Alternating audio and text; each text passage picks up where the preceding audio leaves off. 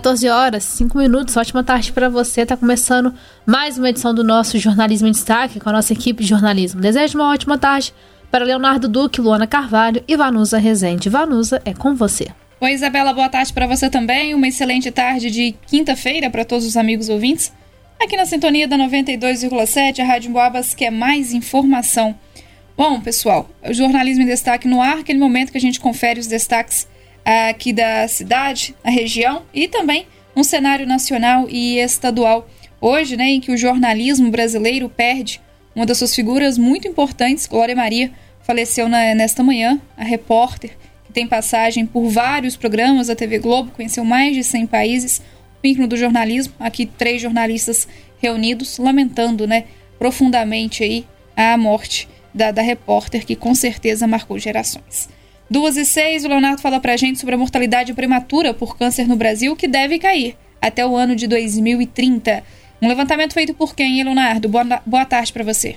Olha, são informações do INCA, viu, Vanusa, que é o Instituto Nacional do Câncer. Boa tarde pra você e pra todo mundo que nos acompanha.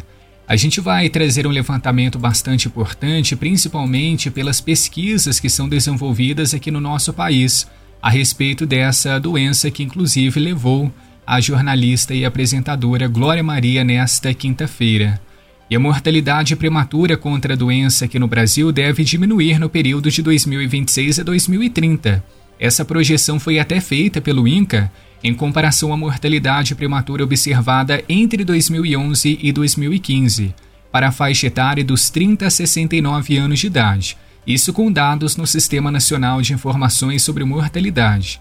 Apesar disso, a redução prevista vai ficar ainda distante da meta 3.4 dos Objetivos do Desenvolvimento Sustentável da ONU, que estabeleceu até 2030 a diminuição do risco de morte prematura de 1/3 para doenças crônicas não transmissíveis, que inclui os diversos tipos de câncer.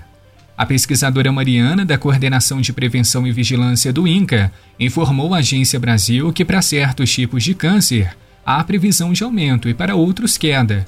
Para 2026 até 2030, a previsão é de uma redução nacional de 12% na taxa de mortalidade padronizada por idade pelo câncer prematuro entre homens e uma queda menor de 4,6% entre mulheres.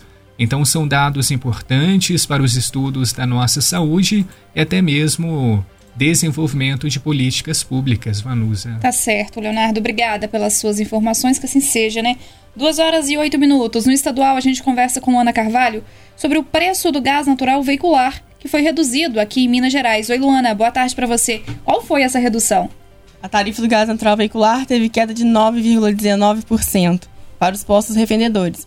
A economia dos motoristas que rodam com gás chega a 30%. Boa tarde a você, Vanusa, e aos ouvintes. O preço do gás natural veicular para os postos revendedores reduziu 9,19% desde ontem, quarta-feira, foi em que informou a Companhia de Gás de Minas Gerais, a CEMIG. A queda do valor internacional do barril de petróleo e a maior estabilidade da taxa de câmbio refletiram na diminuição do custo de aquisição do gás fornecido pela Petrobras. Esses fatores permitiram a redução do preço praticado pela CEMIG e a nova tarifa foi homologada pelo regulador, a Secretaria de Estado de Desenvolvimento Econômico. Gilberto Vale, presidente da CEMIG, ressalta que com a previsão de repasse, a economia para o motorista que roda com gás natural deverá chegar a 30% em relação aos que utilizam outros combustíveis. Segundo ele, a nova tarifa vai fazer o gás ficar ainda mais competitivo em relação à gasolina e ao etanol. O motorista vai rodar muito mais com gás.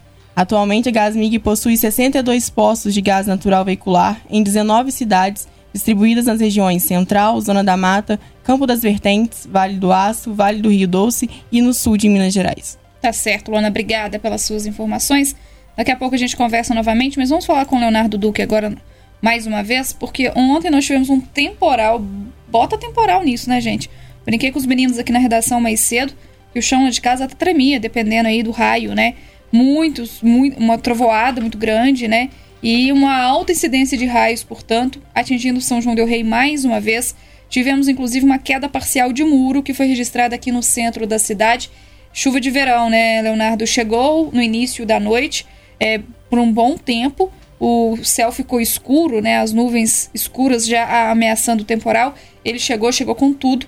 muitos raios, não só aqui em São João del Rei, Santa Cruz de Minas, Tiradentes, foi realmente aquela tempestade típica do verão, né? Ô Vanusa, quem olhou para o alto ontem ali por volta das 18 horas ficou até um pouco assustado com o cenário que a gente tinha aqui na cidade, viu? Uma grande nuvem escura, como você disse, bastante carregada, cobriu a nossa cidade e pouco depois, ali por volta das 19 horas, veio aquele típico temporal de verão que acabou se estendendo por cerca de uma hora. Raios cruzavam o céu sem pausa nenhuma e na sequência trovões que provocavam estrondos. Ouvintes até relataram pra gente que sentiram até mesmo o chão e janelas de casa tremerem. Também tivemos alagamentos nos pontos de costume, um deles aqui no Centro Histórico, também na Avenida Leite de Castro, sem contar que o nível do Rio das Mortes que cruza aqui a cidade ficou nas alturas. E segundo a Defesa Civil, foi registrada a queda parcial de um muro, lá na Rua Rodrigues de Mello, que fica no centro da cidade. Moradores ficaram impedidos de entrar e sair do imóvel, que foi afetado por destroços. Até a Secretaria de Obras foi acionada para retirá-los com um trator. Já a CEMIG foi solicitada para retirar uma rede elétrica do local. Bem, de acordo com o Climatempo, hoje, quinta-feira, a chuva pode voltar. Inclusive, hoje o tempo está parcialmente nublado e tem previsão de pancadas de chuva agora à tarde ou também à noite. São esperados cerca de 15 milímetros de precipitação e as temperaturas variam entre os 18 e 27 graus. Inclusive agora, aqui no centro da cidade está bastante abafado, aquele clima um pouco mais pesado. Também já é tradicional de verão, no final do dia, depois de um tempo como esse, vir aquela chuva. E aí a gente preparou uma reportagem, Vanusa, para trazer um balanço dessa chuva de ontem e também trazer algumas orientações do Corpo de Bombeiros quando a gente enfrentar esses temporais, também acompanhados de raios. E tivemos até essa informação, comunicado do Damai, Vanusa, porque devido a essa forte chuva de ontem, a barragem da água limpa inundou, viu, aqui na cidade, sendo necessário desligar as bombas ali por volta de 9 horas da noite, ainda não sendo restabelecida a normalidade. Então pode ser que alguns bairros tenham problemas com abastecimento aqui na cidade. Aquela questão, né, Vanusa? Quando não chove, falta água. Quando vem muita água, acaba atrapalhando as bombas. Aí já é um problema, né, que a gente vem falando sempre aqui sobre a questão do departamento responsável por água e esgoto em grande parte do município de São João del Rei. Até achei que choveria agora, viu? Na hora do almoço. Muitas nuvens aí escuras, né? Já indicando que ao final da tarde, muito provavelmente, a gente deve ter chuva. Se não tivermos chuva aqui no centro da cidade, por exemplo, em outros locais por perto, a gente deve ter chuva sim, uma vez que a previsão do tempo indica mesmo, né, gente? Essas tempestades aí durante toda essa semana. Inclusive, Lona, teve um encontro de baterias que foi adiado devido às chuvas e foi remarcado para hoje. E aí a gente torce para que São Pedro permita que o encontro aconteça, né? O encontro estava marcado para sexta-feira, dia 27, da semana passada, e estava previsto para hoje, né? Se a chuva deixar, às 8h30 no Tijuco, local de ensaio da bateria soberana, a bateria da escola VMV. O objetivo desse encontro é estreitar os laços de co-irmandade entre as escolas VMV e Batipaus, diminuir a ansiedade do Carnaval de São João del Rei e animar o folião, que daqui a alguns dias vai poder ver os desfiles destas e das outras agremiações da cidade na avenida depois de 2 anos de pandemia. Um segundo encontro dessas baterias, Tsunami Soberana, está marcado para o dia 10 de fevereiro, às 8 horas, na Praça do Senhor dos Montes. Mais uma oportunidade dessas escolas mostrarem os seus ritmos, seus sambas enredos e as suas batidas marcantes. Tá certo, você falou isso, a chuva deixar, com essa tanto de chuva que a gente está vivenciando nos últimos carnavais, dá pra fazer um bloquinho assim, viu? Se a chuva deixar, porque olha, é tempo dela, né, gente? É tempo dela, cabe aí a gente respeitar e ficar na torcida pra ela chegar sem aí atrapalhar os bloquinhos, porque a gente sabe que atrapalha assim, né? Os bloquinhos, as comemorações, alguns blocos acabam sendo remarcados, já tivemos desfiles que foram remarcados, enfim, mas de qualquer forma, a gente fica na torcida para que ocorra tudo bem, chove depois que aqui terminar aí os encontros. Agora 12h14, gente, o Hemominas aqui de São João del Rei está vai realizar uma coleta de sangue extra neste sábado, dia 4. O horário de atendimento será de 7h30 às 11h30 da manhã. Isso porque, com a aproximação do Carnaval, quando há sempre um aumento de demanda, a instituição precisa aumentar o número de doações. De acordo com o Hemominas, aqueles que fizeram agendamento online terão preferência no atendimento, mas haverá também algumas vagas para os voluntários que não agendarem. O estoque de sangue O negativo está em nível crítico.